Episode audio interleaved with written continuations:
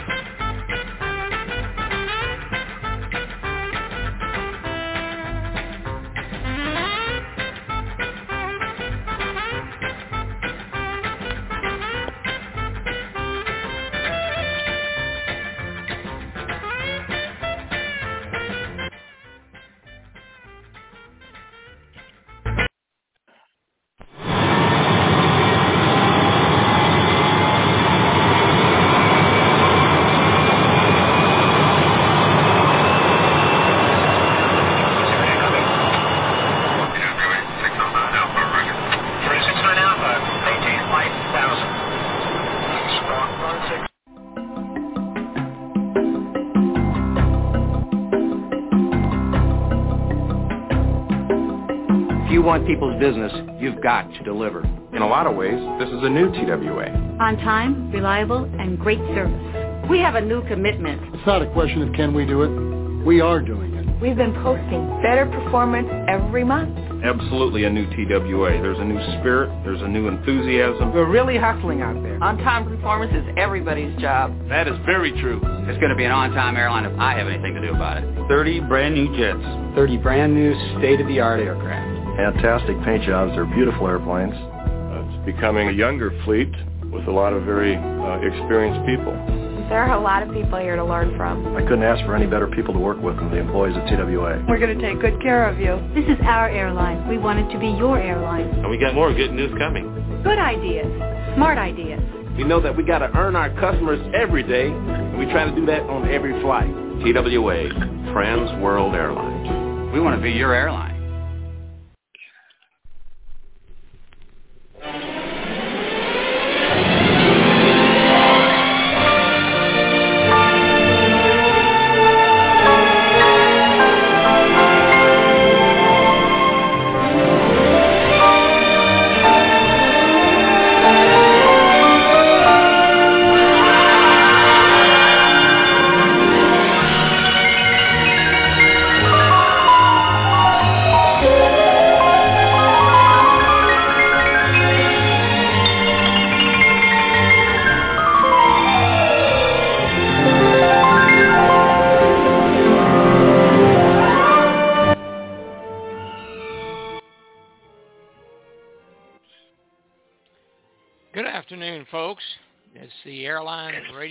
Talk Show and the Eastern Airlines Radio Show are on the air live with another episode of Airline Talk, News and History.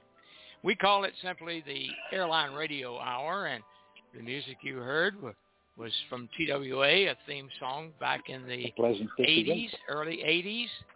And uh, we'll bring you a different airline theme song since we representing now many airlines come aboard our broadcast, regular broadcast. So we call it the radio airline radio hour, and they're bringing you stories from here and there. Hello, my name is Neil Holland. I'm a retired captain with Eastern Airlines and producer of the show. Been producing it now for over 12 years. And if you're listening in on the show's website, which is simply blogtalkradio.com forward slash Captain Eddie, that's abbreviated C-A-P-T-E-D-D-I-E, blogtalkradio.com forward slash Captain Eddie. And you'd like to call in and talk with our guest, our host, or just to add your memories, then why not call us at this number, 213-816-1611. Again, that's 213-816-1611. And as the producer, I'll see your number on my caller's board and ask if you'd like to join the host and share those memories with us from the airline that you were, were with or with now, uh, active or retired. You know, we're a satellite-based radio station, and, and we're heard around the world. As a matter of fact, we have listeners in over 50 countries now. And our broadcasting antenna is over 22,000 miles above the earth. Uh, let me repeat that number again so you can add your comments to our listening audience. If you call in, I'll see your number on my board. It's 213-816-1611. Why not call us now? As we normally do during our broadcast, when we had dead air time, I slipped in on a record, and here's one that, well, I'm not going to play that record. We've got so many guests with us today. I'm just going to turn it in over to uh, Brenda, Brenda Chabot, who is one of our regular hosts, and she lives all the way up in the Toronto, Canada area, north of Toronto, I think, if I best remember, about 60 miles north, right, Brenda? Yep, that's right. Wow. so, yeah, I'm up there. okay, you're up there. How's things up in Toronto, Canada? Good. It's a beautiful blue sky. It's crisp. It's cold um, but it's really nice. Yeah. Very, very good. Well, before I let you do some announcements that I hope by now you've got uh, from your email. Yes. I'm going to introduce some of the other folks that are with us right now, Brenda. Sure. And uh, let's see. The first up on my board, right at the very top, is George Jehn. And George, how are you? Where are you? And how is it in your backyard? Hi, Neil. Yeah, it's uh, I'm still living on Long Island and uh, a little chilly today. We had a little bit of snow, and it's pretty breezy. Uh, other than that, uh, I heard you mention that you had scripted this show. I, I didn't receive that. I don't know if I need it or not, but I just thought I would mention that. No, I've got two guests. Uh, you are one of them, and Stacy uh, Greer is the other, and you're our show. But uh, we pretty much want to uh, talk to you. And uh, I forgot to send out the scripts. I just sent them out. I'll send it to you uh, when Brenda uh, starts telling us about some announcements. I'll quickly send it over to you, George. But uh, it's not called for that uh, you do any reading. I want uh, to hear from both you and Stacy during the hour. So, uh, but I'll get it to you. Let's see. Next on my board. Next on my board is area code 251, and that be Stacy Greer. Hello, Stacy, out in Texas. Hello. Hello, Stacy. Uh, how's the weather? How's the weather in, in in in your neck of the woods? Uh, I would say in the 60s and sunny. It's beautiful today. Oh, good. And here you are listening to us on the radio and being with us on the radio. uh, a lot of folks going to be watching television. I know the Jaguars are playing today, so I don't know how many folks in my area of Jacksonville. Uh, but at any rate, good to have you, we'll be talking with you in just a few minutes more. Then I've got area code 770. We haven't heard from Jim Holder, Captain Jim Holder, in a long time retired Eastern captain and uh, living in Georgia, Atlanta, uh, next door to Atlanta, I guess you'd say. Yeah, Jim, how are things in your backyard? Oh, they're pretty good. We had bad weather here yesterday. You may have seen on the news uh, tornadoes hit Griffin, Georgia, and a few other places. But all we had was very, very extremely high winds, uh, which have now petered off, and it's nice uh, around 35 degrees. So I plan to have a fire in the fireplace after the radio show. Okay, a real fire. Mark. Very good. A real fire. And, and, a, and a little bit of maker's mark. Okay. yeah. All right. After Jim, thanks for showing up today and being on the show, and and want you back uh, as many as often as you can now that hunting season, I guess, is about over. It's over. It's over. We got okay. one day. Uh, good. Good for you. Okay, let's see. Area code 512, that would be Captain Jim Harris, right? Yeah, correct though. Yep, he's here. It's another wonderful day here in the in Dripping Springs, Texas. I got a pleasant uh, 58 degrees, a clear blue sky. There's no wind, and it's um it got down around uh, oh it's about 40 last night. This went up to about 70 today, so it's another wonderful day. Okay, very good. All right. And uh, I know where this next one is calling from. She's right here close to uh, St. Augustine, Margaret Bars. Hello, Margaret. Hey Neil, hey everyone. I know it just seems like yesterday I saw you. So you uh, did, anyway, did. and we were, and I guess we should just give a little plug for our other show, WGVRradio.com. So uh, anyway, we were working on that. But yes, I am here in St. Augustine, where it is a cool 47 degrees and it's forecast to be 37 degrees tonight. Now that's a little too cold for me since I'm usually in Pensacola. but it's a great day, very sunshiny, and it's good to be back on the show. I've had to miss a couple episodes, so Good to have you back. Okay. Now I think everybody's got their script and let's see, Brenda, I talked to you, five one nine up in Toronto, Canada. Yeah. It must be very cold up there. Well, it's minus seven Celsius, but hmm, I'm from Figure old that out school and for I us, can please. never. Someone figure it out. I can't. I need my I know computer and then I'll can. lose my script. oh, yeah. it's nippy. It's nippy. Okay. Well, that's where all this harsh, cold weather comes from. Is your neck of the woods. You send it down to us every once in a while to, to remind us. yes, you're being blessed by the Great White North. yeah, there you go. Well, uh, unless we have some callers coming in, uh, and we probably will during the show, let's start off. Uh, Brenda, uh, do you did you get those announcements? And, and if Yes. you would uh, please read those, we're very uh, sad about the first one. Go ahead, Brenda. Absolutely, yeah. So uh, Barbara Buceta, one of our wonderful Silverliners, put out this statement. It is with extreme sadness that I'm relaying to you that we lost another wonderful Silverliner last week, Betty Riddle Smith. Betty and her family were longtime residents of the Atlanta area, and she was also a longtime devoted Silverliner and member of the Atlanta chapter. Everyone who knew her will agree she was the epitome of a Southern belle, always so Yeah. gracious, kind, and loving. She'll be missed by so many. Silverliner hugs, Barbara Buceta.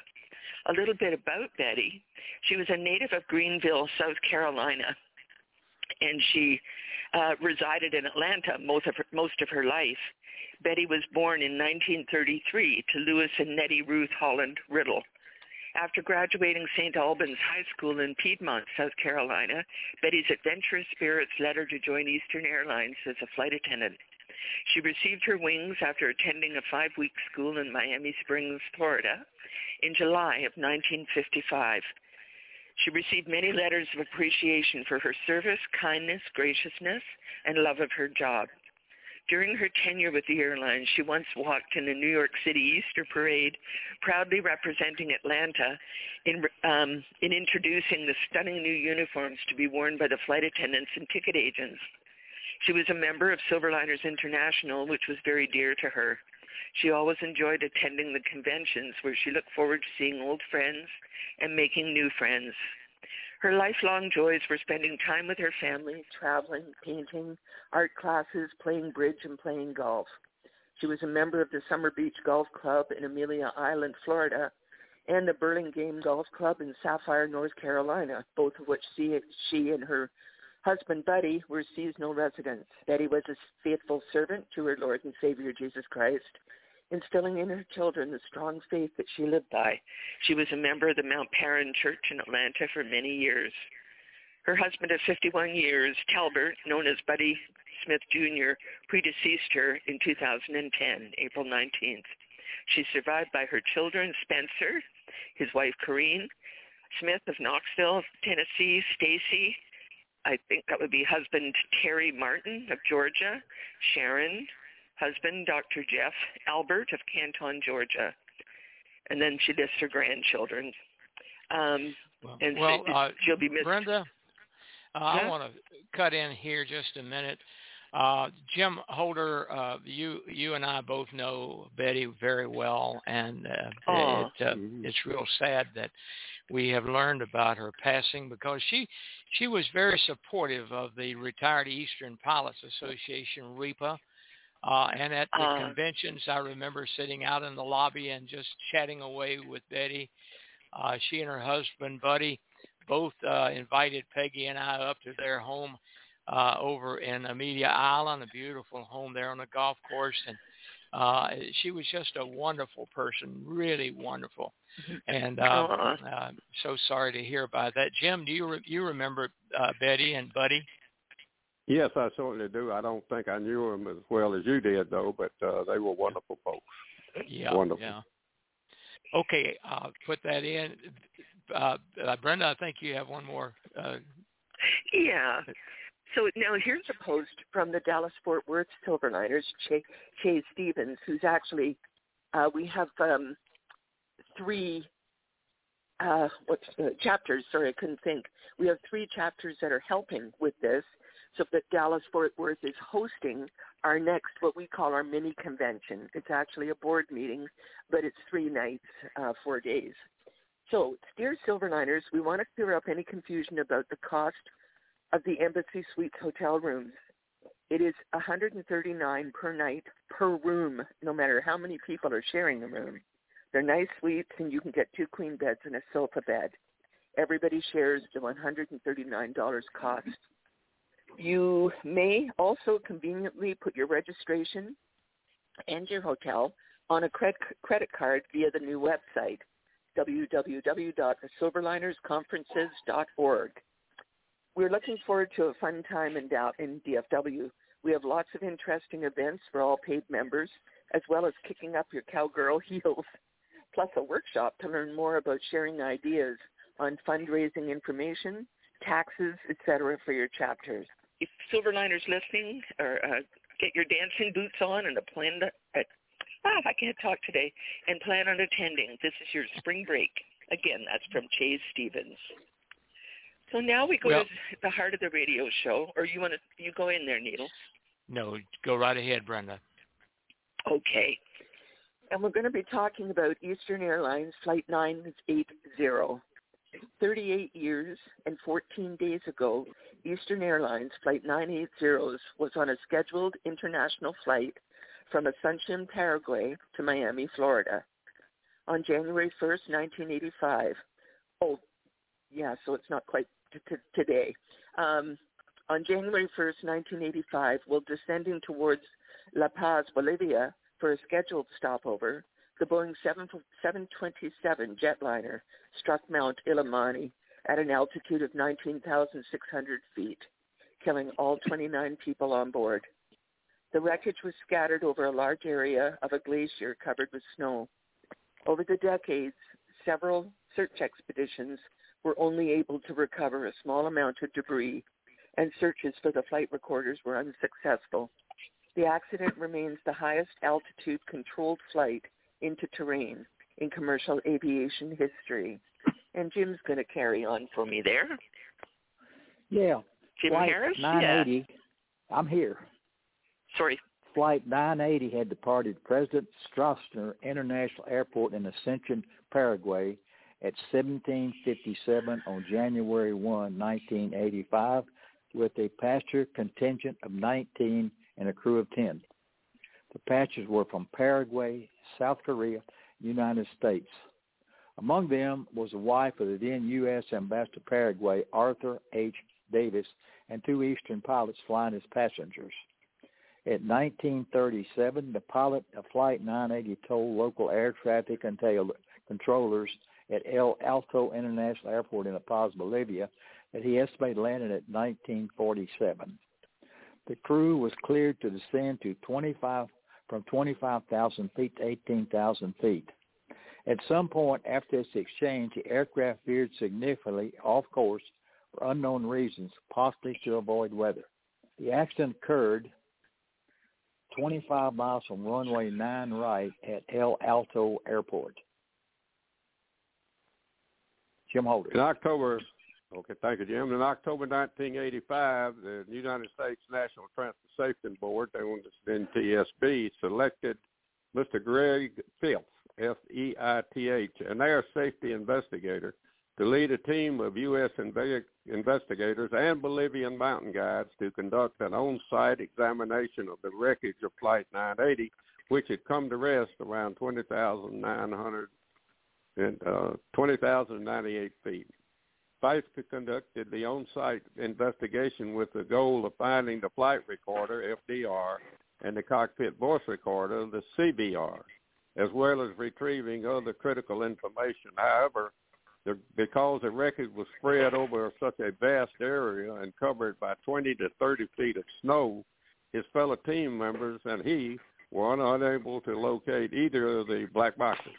He did retrieve various small parts of the aircraft cockpit, official flight-related paperwork, and some other items from the passenger cabin. Margaret? Thank you, Jim. Over the years, the debris moved along with the glacier and eventually emerged enough that climbers were able to uncover wreckage in 2006. No bodies were found, though various personal effects of the passengers were recovered. Local climbers believed it was only a matter of time before bodies, the flight data recorder, and the cockpit voice recorder emerged from the ice. And on June 4, 2016, after one of the warmest years on record in the area, human remains and a piece of wreckage labeled CKPTZO-RCDR were recovered by a team of five in the Andes Mountains. Dan Futrell and Isaac Stoner of Operation The Napa recovered six large orange metal segments and several damaged pieces of magnetic tape.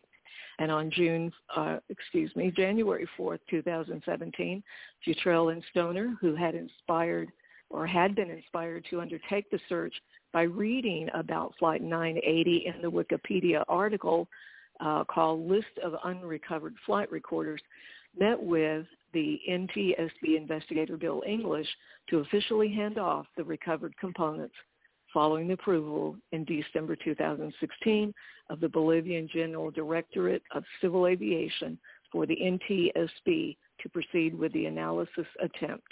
Neil? On February 7, 2017, the NTSB released a statement that what had been found was the cockpit voice recorder rack and the flight data recorder pressurized container assembly both of which are exterior pieces of the flight recorders that surround the data recording mechanisms in either devices but do not hold data themselves. The promising spool turned out to be a three-quarter inch U-matic videotape that, when reviewed, was found to contain an 18-minute recording of the 1966 Trial by Treehouse episode of the television series I Spy, dubbed in Spanish. What happened to Eastern Airlines Flight 980? On New Year's Day in 1985, Eastern Airlines Flight 980 was carrying 29 passengers and a heck of a lot of contraband contraband when it crashed into the side of a 21,112 foot mountain in Bolivia. For decades, conspiracy theories abound as the wreckage remained inaccessible. The bodies unrecovered, the black box missing. Then two friends from Boston organized an expedition that would blow the case wide open. By the time it crashed, Eastern Airlines Flight 980 would have been just about ready to land. Beverage carts stowed, seat backs upright, tray tables locked, the 29 people on board would have just heard the engines change pitch and, and, and felt the nose dip slightly, seat belts tugging at their stomachs. Brenda? Thank you, Neil. In an article written by Claire Bates of BBC World, World Service, she writes about the two young men who made their own expedition to the crash site, Dan Futrell and Isaac Stoner. In that article, Stoner tells, we had people reaching out from Paraguay. We had family members reaching out from the U.S., right down to an old girlfriend of the pilot, calling me on the phone, says Stoner. And most of them just really did want to say, nice job, guys, thank you. One of the family members was Stacy Greer, the daughter of Mark Bird, the flight engineer on Eastern Airlines Flight 980.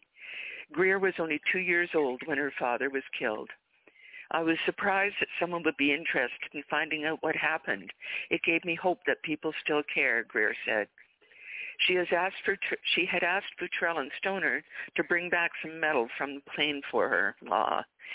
It was a really touching meeting, said Futrell. She got to put her hands on a piece of the plane, the last plane that her father flew and that took his life. She took this medal home and she turned one of the pieces of the medal into a necklace, just in memory of her dad and his loss. Usually there's a gravesite or a memorial for one, a lost one, but my family never had that. Now we have something, Greer said. Neil? Yes, thank you, Brenda, and welcome, Stacy Greer. Stacy, hello, hello, and thanks for being with us today. And I'm just going to ask you a couple of questions about you, Stacy. Uh, First of all, uh, you know it's 38 years ago, uh, but uh, you were two years old. Now we know your age. But uh, I was uh, hold on. I, I was almost three. You're almost three. All right, we still know your age, Stacy. yeah.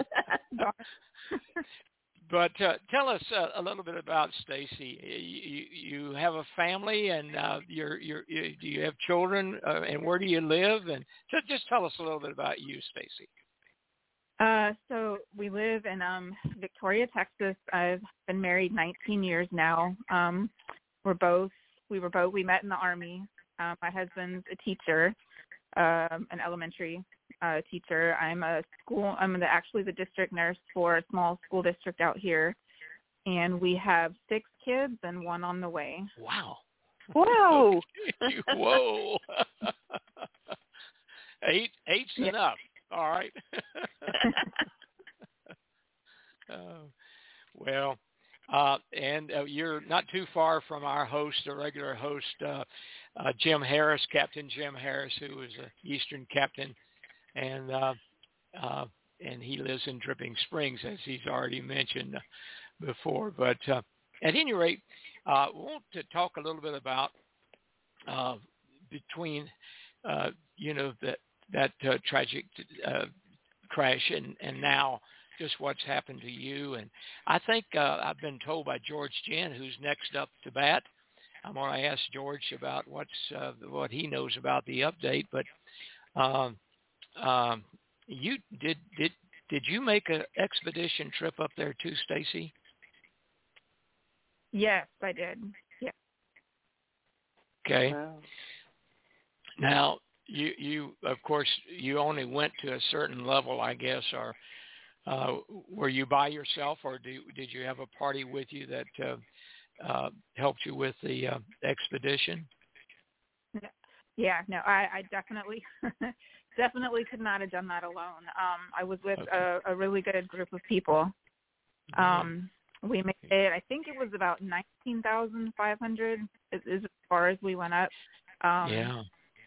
There's a a little like base camp, kind of like an old. I think it's like an old mining area there. That's where we we stopped. Um, and then we walked uh, the rest of the way to the to the debris field.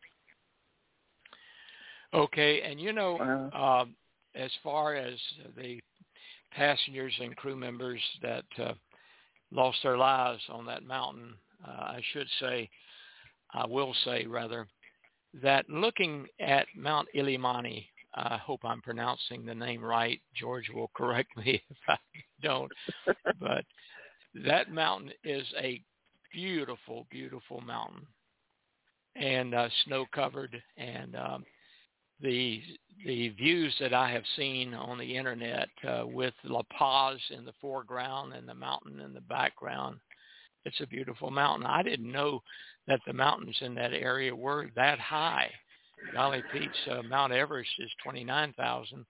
some odd feet, and this one is nearly 21,000 feet uh, up in the air. So, um, it, yeah, it must have been quite a climb up there, and uh, and uh, what I've read on the internet about uh, Dan and and his partner going up Futrell and and Isaac going up there, they had to work out to to to get to those heights, and I'm sure you probably did too, Stacy.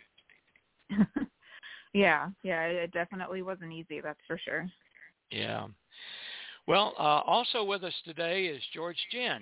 And George, I don't think you've ever made the trip up Mount Illimani, but you certainly have written about it. A beautiful, um, uh, beautiful book that you uh, wrote to, about uh, Eastern Airlines, and part of that book, uh, part that I really liked the best was what you have described and uh, how you uh, researched uh, and uh, know all the parties just about, I guess, from Ray Valdez. Uh, you can tell us about that if you don't mind, about what you uh, uh, researched out and what you found, and bring us up to date if you have some new information. This is George Jehn and also a host on this show. George? Yeah, Neil, thank you. Um, yes, the uh, it, there were a lot of a lot of interesting mysteries surrounding that crash, which uh, many of which I've subsequently discovered uh, even additional ones, and um, it it it probably remains as the most uh, mysterious accident of the uh, aircraft accident of the 20th century, in that uh, I think uh, Jim mentioned uh, that the NTSB expedition that was led by Gregory Feith uh, went up the mountain in October, which was 10 months after the crash.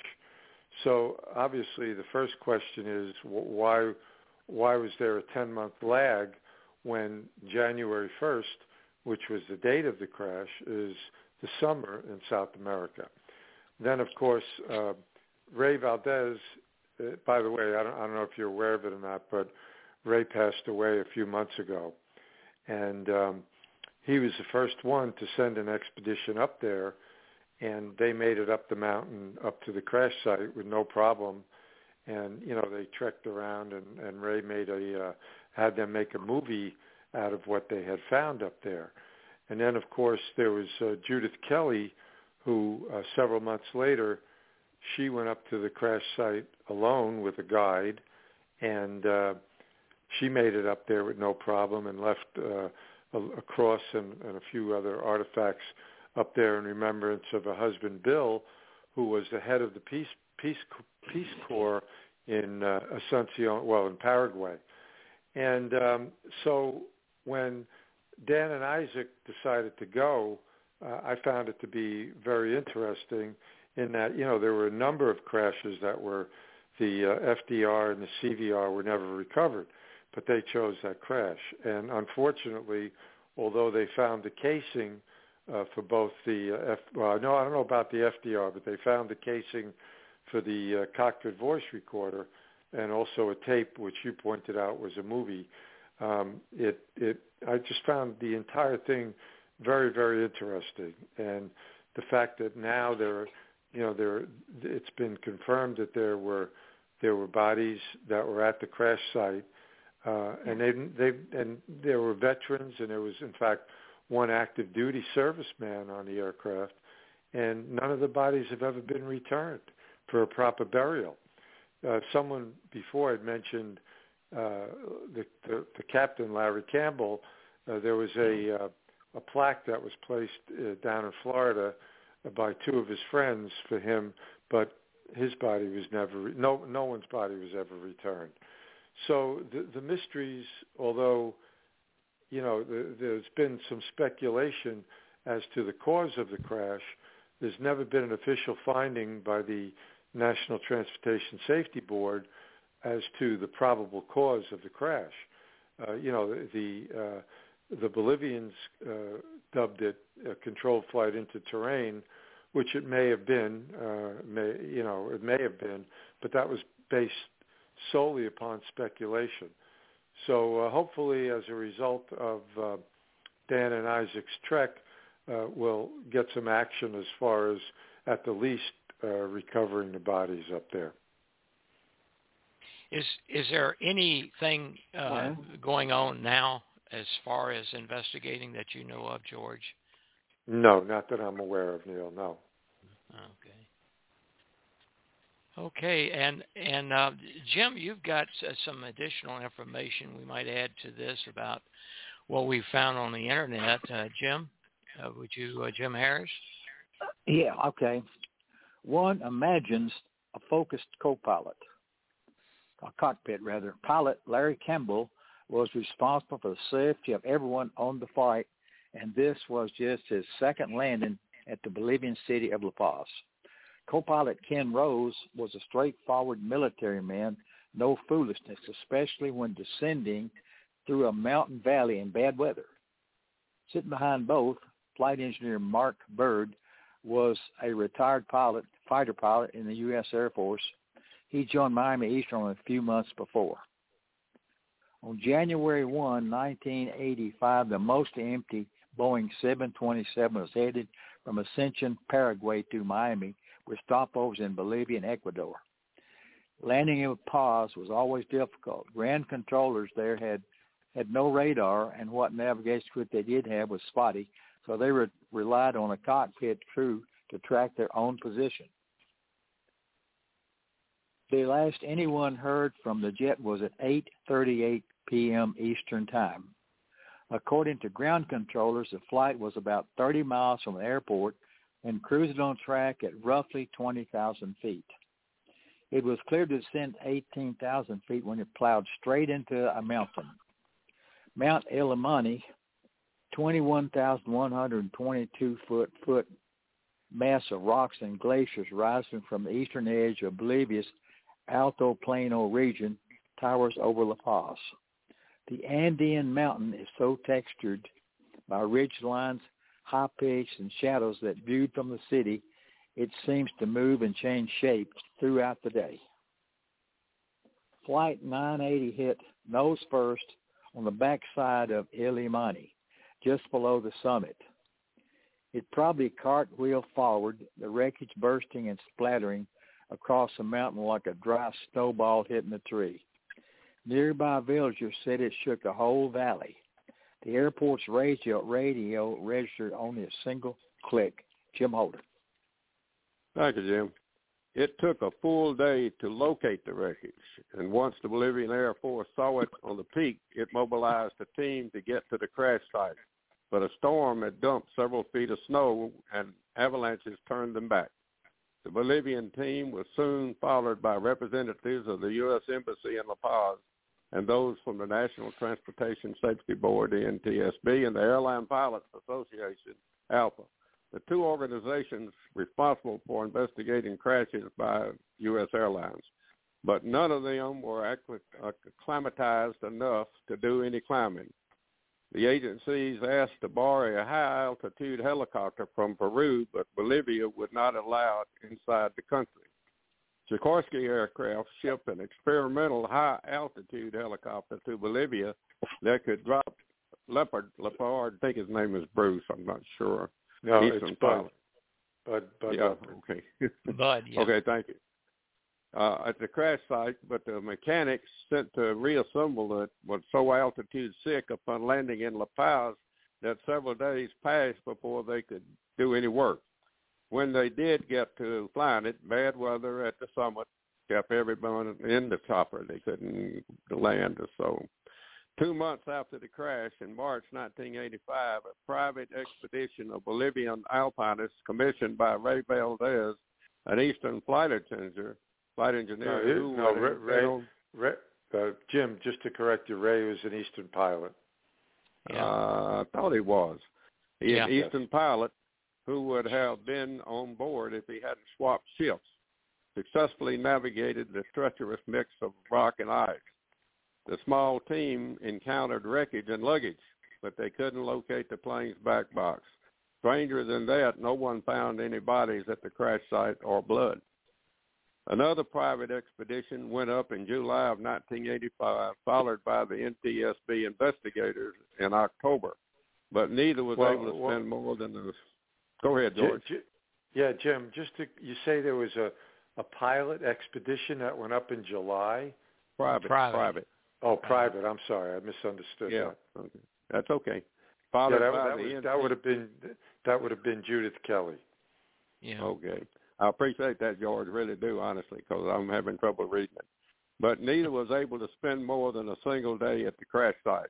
In all, at least five expeditions have climbed the mountain in search of the wreckage over the past 30 years. None of them found any bodies or flight recorders, nor could anybody establish what brought down the plane. Officially, it was designated a controlled flight in the terrain, which means it couldn't be blamed for a bird strike or an engine malfunction or a hijackers. The NTSB ultimately filed its own report to supplement the Bolivian one, but it came to the same flat conclusion. The plane was destroyed because it flew into a mountain. Uh, you know, just as an aside, that earlier in this report they talked about count, uh, counterblind, uh, what would they call it? Stuff on the airplane that shouldn't have been on there, counterblind. Nobody's even talked about that later on uh, that I've heard. Did George, do you uh, or Neil know any more about that? I think George Uh, would probably. Yeah, well, i the the only contraband that was found at the crash site were uh, reptile skins that were illegal uh, to That's be right, flown. You know, to, to I don't know if they were uh, alligators or crocodiles or snakes or whatever they were. Um, but you see, I think you you you, you get to the heart of the issue, uh, Jim, in that there are so many mysteries and questions surrounding the crash that were never not only answered but never even looked into that Uh-huh. um, that that raises a lot of different specters about about the crash. Uh, Of course, the, the largest one being why were why were there so many unanswered questions? Why were there so many uninvestigated aspects of the crash? you know, looking at what the, some of the other folks have read, it said that there they reported, and then the plane made a sudden turn to the right. Uh, was that necessary? I've never been down there, so I don't know. But if it's going into a, a area where they could continue descending and then made a sudden turn to the right, is that what you've heard, George? Well, I I don't I don't know if it was sudden or not, but you, we could begin with the uh, inferior navigational equipment on the aircraft. Okay, the uh, Omega, as we all know, was NOTAMed not to be used during descent. Okay, yet Mhm. the um, the VOR, the the DME portion of it, the distance measuring equipment, was NOTAMed off the air. Okay, so uh, the and also the La Paz VOR had never been uh, flight checked prior to the crash. Yeah, it was flight checked, but after the crash, and and that was after a a representative from the Philips Corporation, which was the manufacturer of the VOR, was on the crash site, uh, was on the VOR site the day following the crash. So, I mean, th- these are questions that should have been asked and answered uh, truthfully, but were never even asked. So, um, you know, if if you look at it from that perspective, that the crew, although they might, if they had deviated to the right, of course, which may may very well have happened, that they were using equipment that they, number one, with the Omega, which was told the, the Eastern pilots are told not to use it during descent, or they were using the La Paz VOR, which we don't know if it was working properly or not.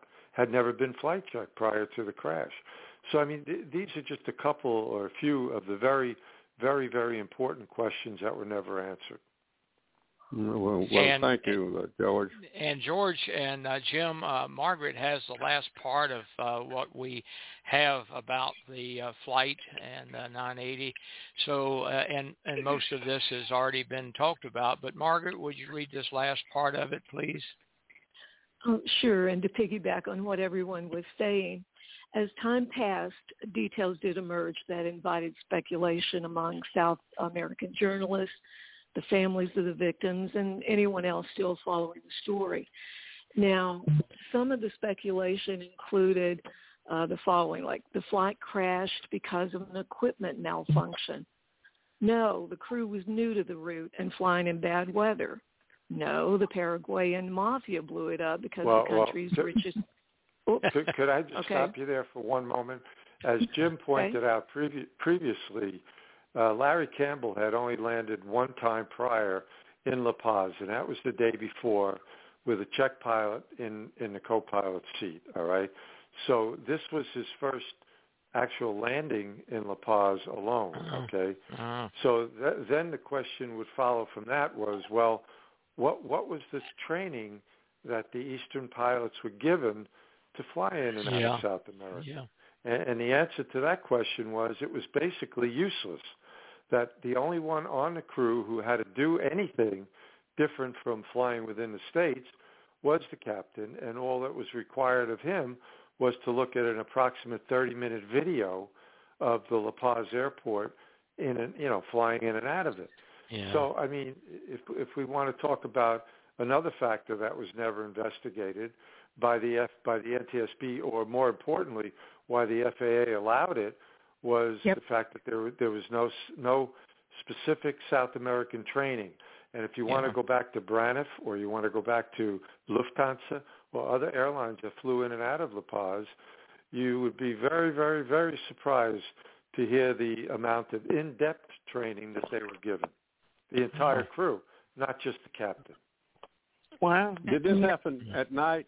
I don't remember. Did this happen at night or just in bad weather? Yeah, no, it, it, it, I believe it was at eight eight forty in the evening. Don't don't hold me to that exactly, Jim. Yeah. But let, let, let's think of it in this context, okay? January first in South America, the seasons are reversed, meaning that January first would have been one of the longest days of the year in South America. Yeah. Mm-hmm. Mm-hmm. Yeah. Yeah. Excuse me, that's my phone going off. Bad boy. Bad boy. Yeah. These are. Uh, this yeah. is so interesting, and um, yeah. uh, wow. Uh, th- th- just to finish up a couple of paragraphs, Margaret, and then uh, I think Mhm. we we have a little discussion that we can conduct at the end of this. So, Margaret, will you finish what you have? And correct Sure. or and uh, yes. correct at any time, George. just jump right in there, Stacy. Well, that's what I was going to say to the uh, to other hosts.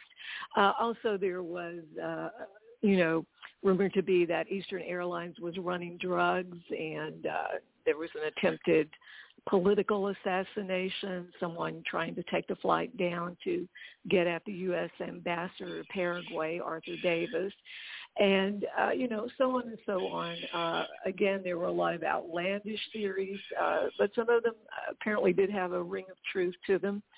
Um, so uh, the wife of the U.S. ambassador to Paraguay, Marion Davis, who had continued on without her husband, died in the crash.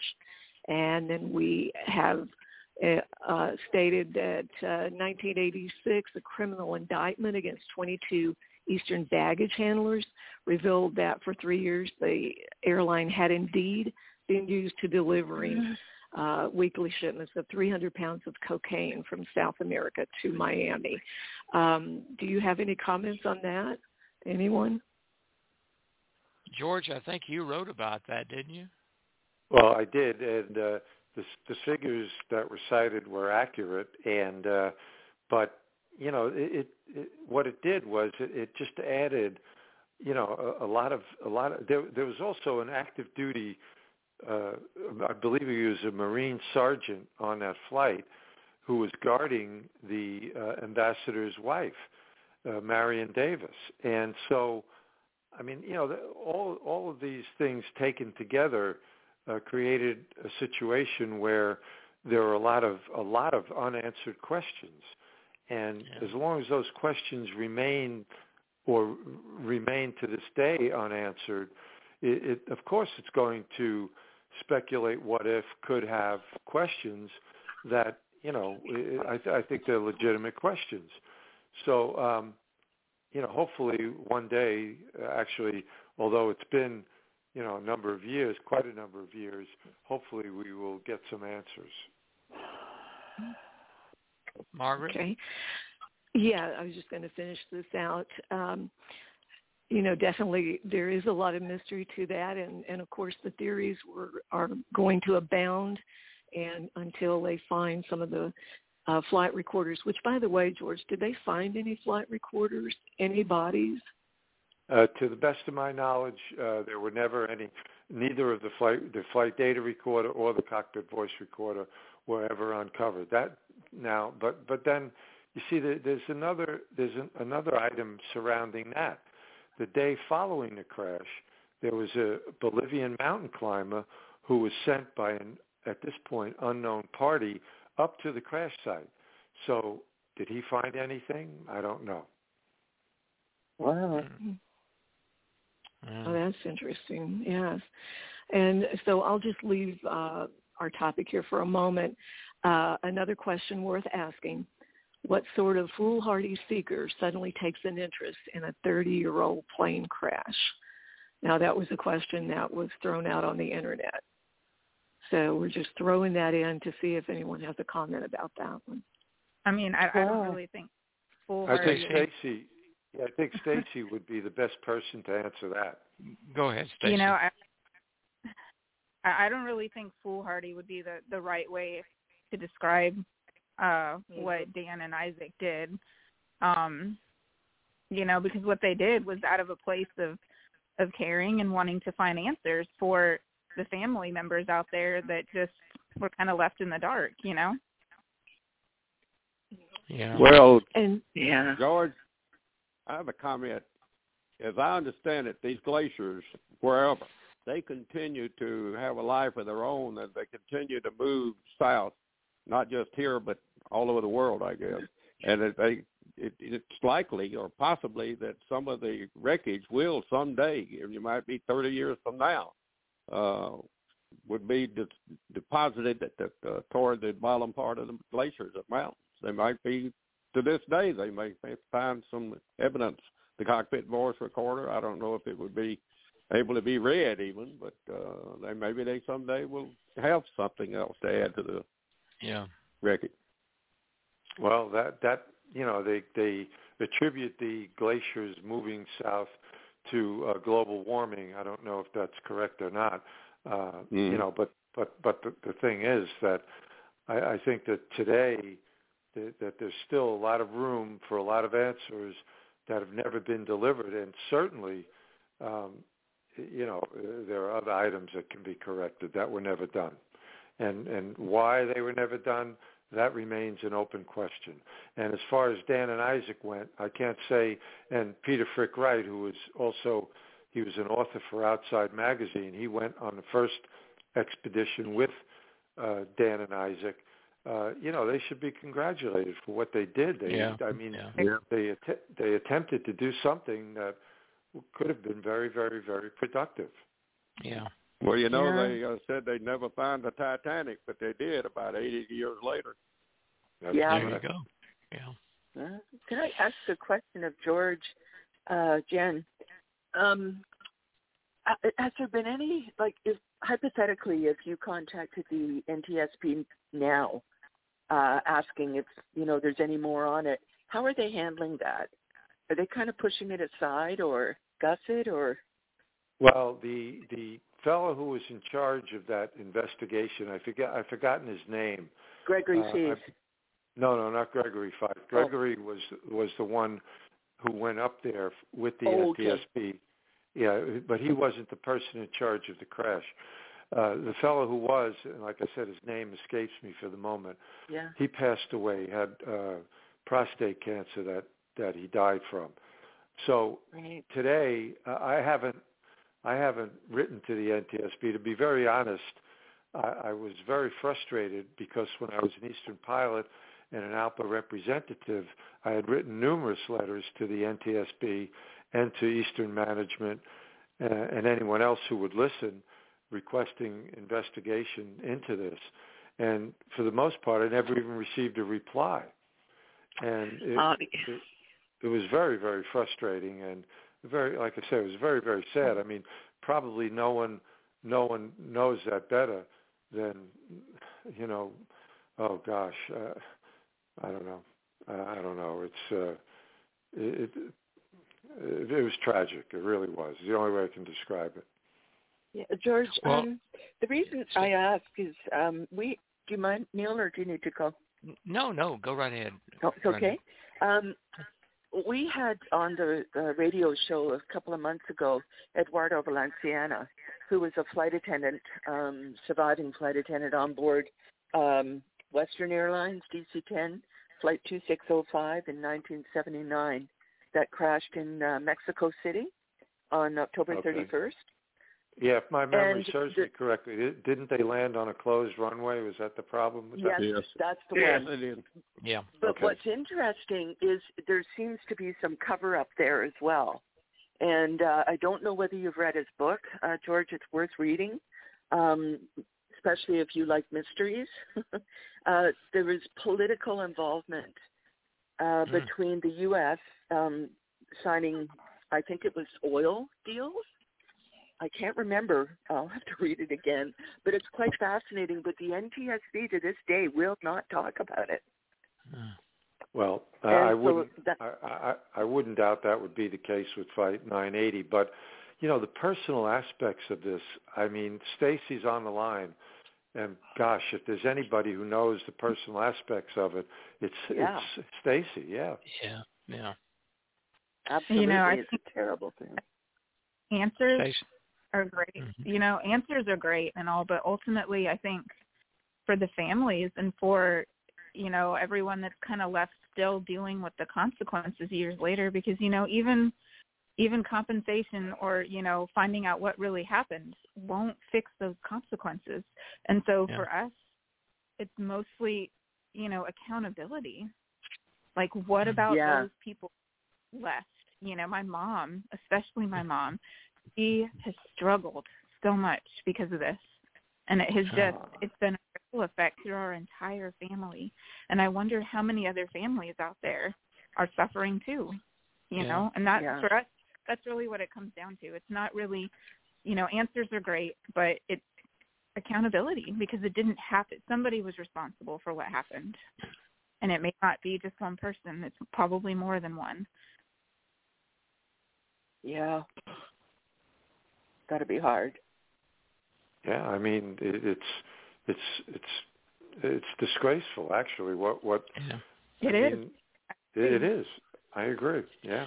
Uh, Stacy, I, I recently went down to South Florida for a dedication of a memorial that uh, was placed in Miami Springs, uh, at a beautiful location there, and um, it was spearheaded by uh, a few uh, surviving passengers and also flight attendants uh, that uh, uh, wouldn't let it uh, go without putting a memorial for Flight East, Eastern Flight 401. And that took pa- place December 29th, and a beautiful memorial was placed there with the names of all of those that lost their lives, including the crew members on that flight in the Everglades. And I'm sure you're aware of that one.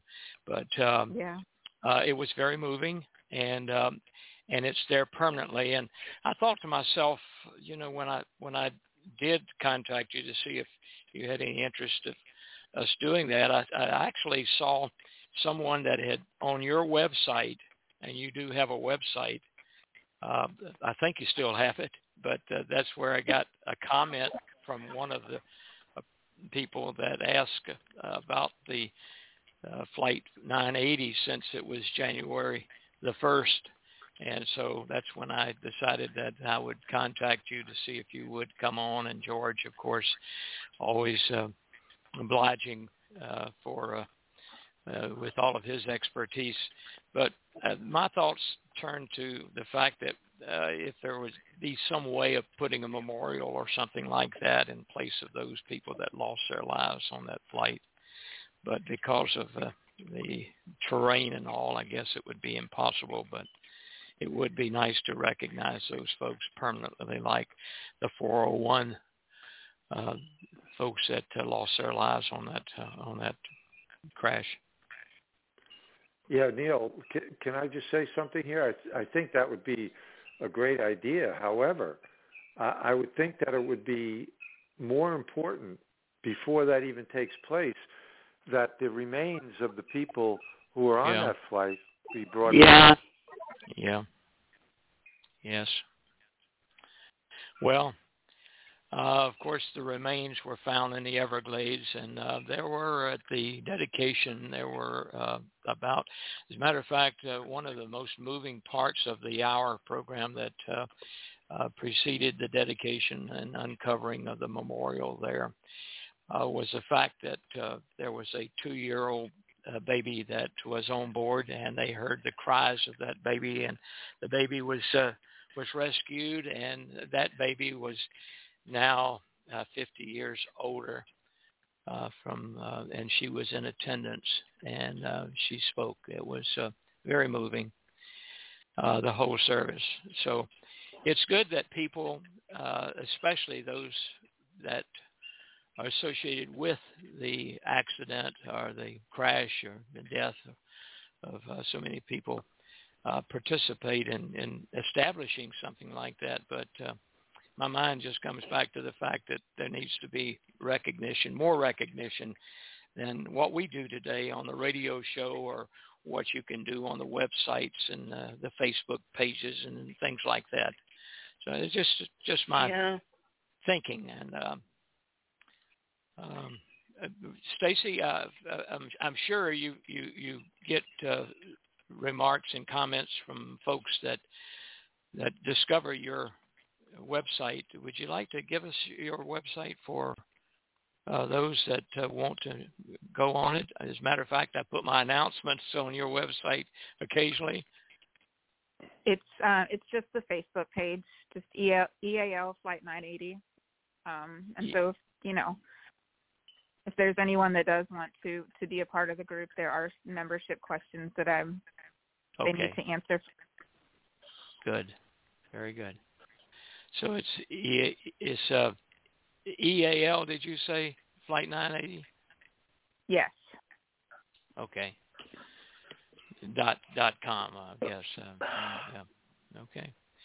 Any comments before we run out of time here for our show today? I've, it's been very very interesting, and and uh, I'm glad we are able to uh, present this this uh, broadcast uh, in tribute to those that did lose their lives and lives, and uh, also for your dad, especially your dad, uh, Stacy, and uh, uh, please come back and visit us when you can. And George, the invitation is Mhm. always there for your expertise and your comments. We we enjoy listening to you.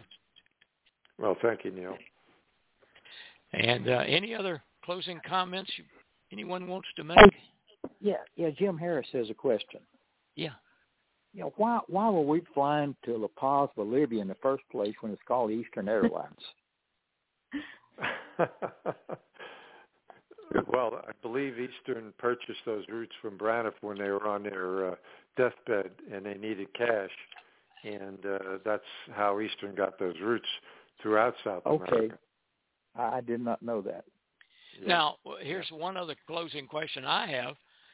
Uh, that airplane had to be specially rigged so that the uh, the mask won't uh, won't fall off uh, fall out of the overheads.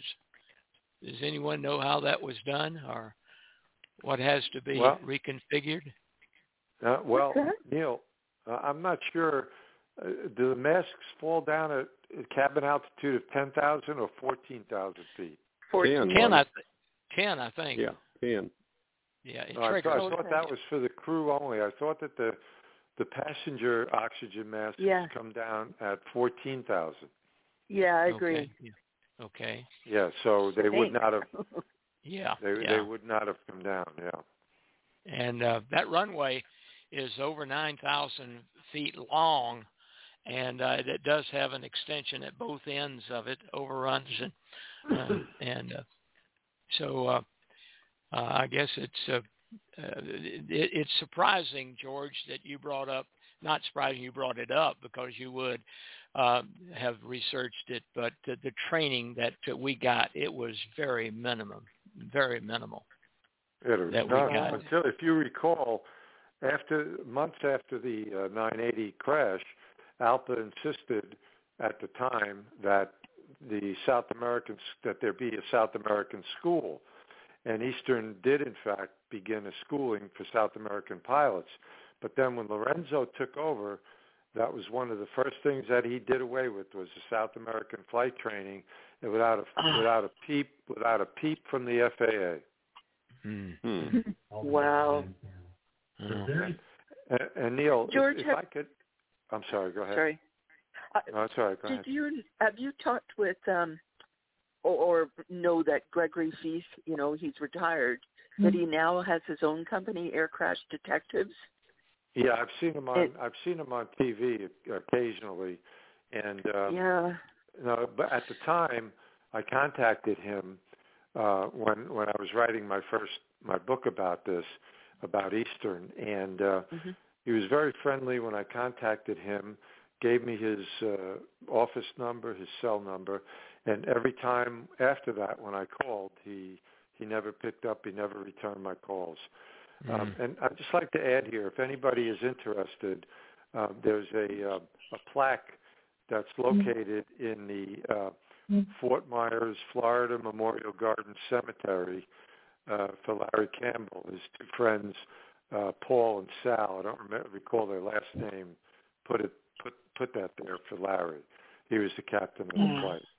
Flight. Oh, that's nice. I do have a caller that I.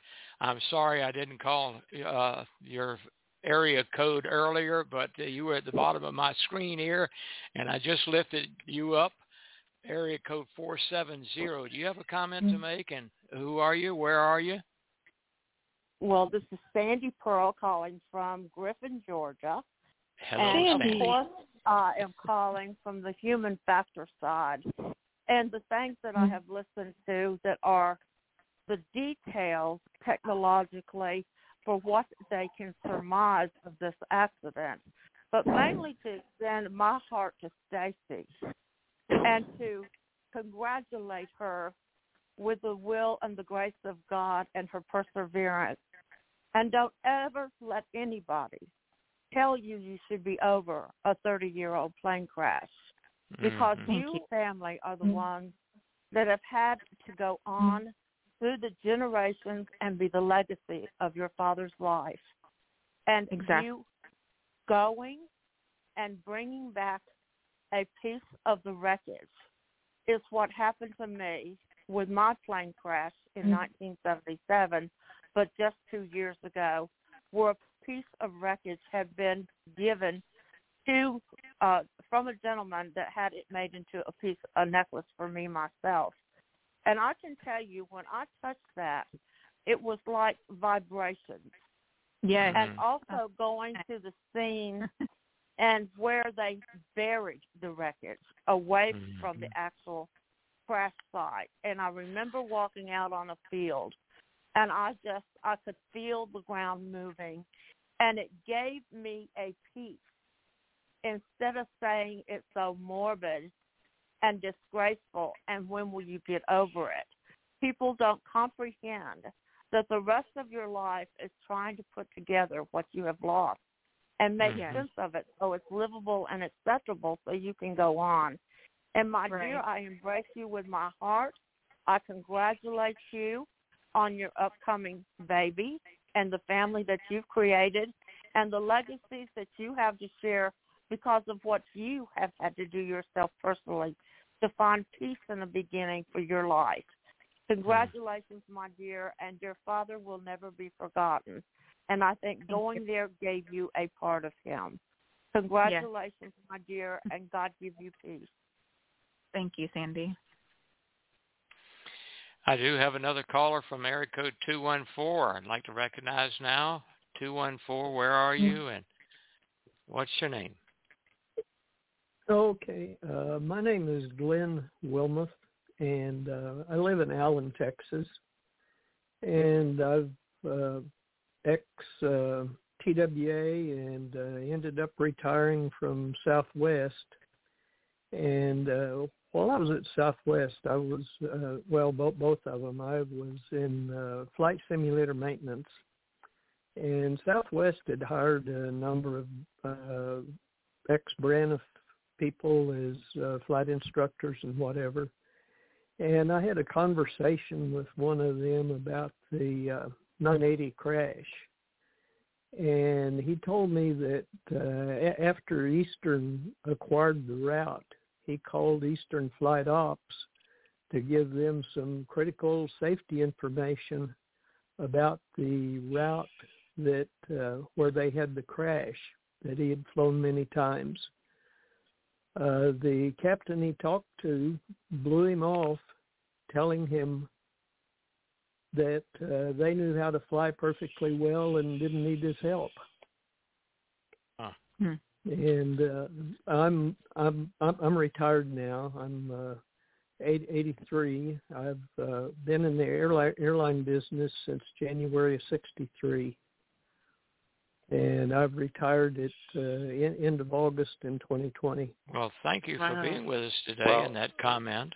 Yeah. Yeah, Neil, Neil, there's one thing I could add to that, and that is that there's even more. Okay, that's all I'll say right now. Yeah. Oh, okay. I know what you're talking about. Yeah. We will. No, no, I mean specifically about uh, Braniff and Eastern. There's even more there. Oh, okay. Well, not the type that we can do a show on, is there? No, no, it, it's uh, no. Okay. No, Okay. the the uh, yeah yeah the Braniff guy uh, that I knew that was that was quite a few years ago, and I'm I'm sure he's passed away now. He he was quite a bit older than me. Yeah. Well, you're probably talking about my age. Quite a bit older. uh, but uh well, let's see. Uh any other comments? Uh and Sandy, it was so nice meeting you down in Miami, you and your friend. Thank you, Al. And you are always uplifting anytime you're on this radio show. You are. Well, thank you, Neil, for what you do to keep aviation in the eyes of all of us from so many dimensions and perspectives. It gives us that have retired, as you well know, a life in aviation. So we thank you for all that you do. Yes, Well- we do. Well, thank you.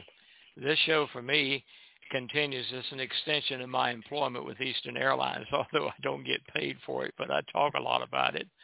But uh, just about every day, and I think Jim Harris and Jim Holder and and uh, all the, the Eastern folks that uh, do come on this show uh, talk to us about. So um, it's, it's a pleasure doing the radio show. Thanks so much. Well, I think it's about time for sign off. And uh, again, Stacy, I want to say thank you very much, and we'll be following your website. And come back and say hello to us anytime you want. Alrighty, thank you so much, Neil. I appreciate you. Thank you. And George, the same. You know how we feel about you. Well, I want to thank Stacy for coming on. Very nice. Thank you, Stacy. Yeah. Of course, good. George. Thank you too. Blessings, Stacy. Well, the next uh, part that you hear is going to be a little humor, and uh, and we sign off with this uh, little humor at the end of our show. So I'm going to turn it over to Captain Hop Harrigan to bring us in for a landing. Here we go. Ceiling 1200, all clear. Okay, this is Hop Harrigan coming in.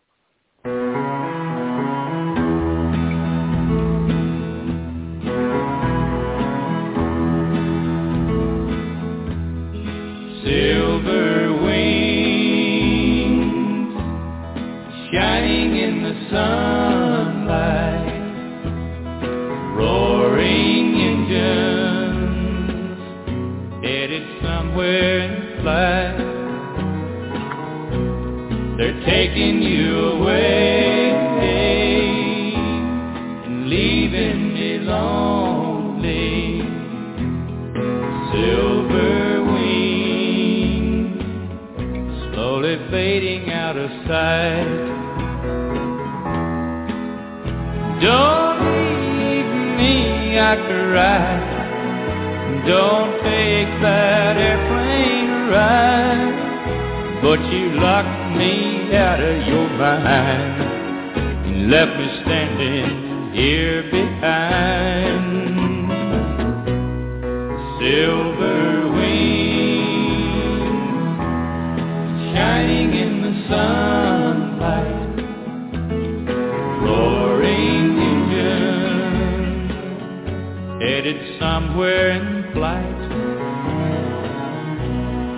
taking you away and leaving me lonely. Silver wings slowly fading out of sight.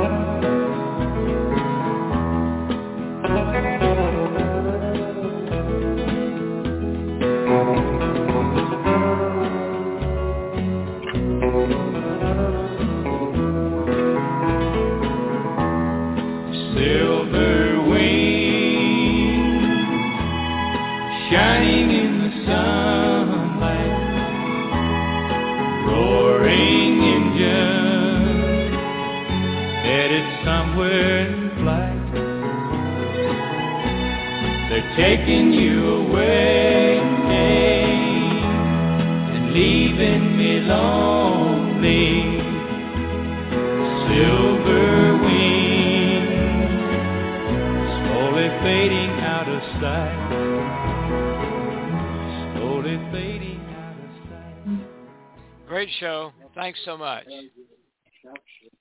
Thank you. See ya. U.S. Ambassador Paraguay, Arthur H.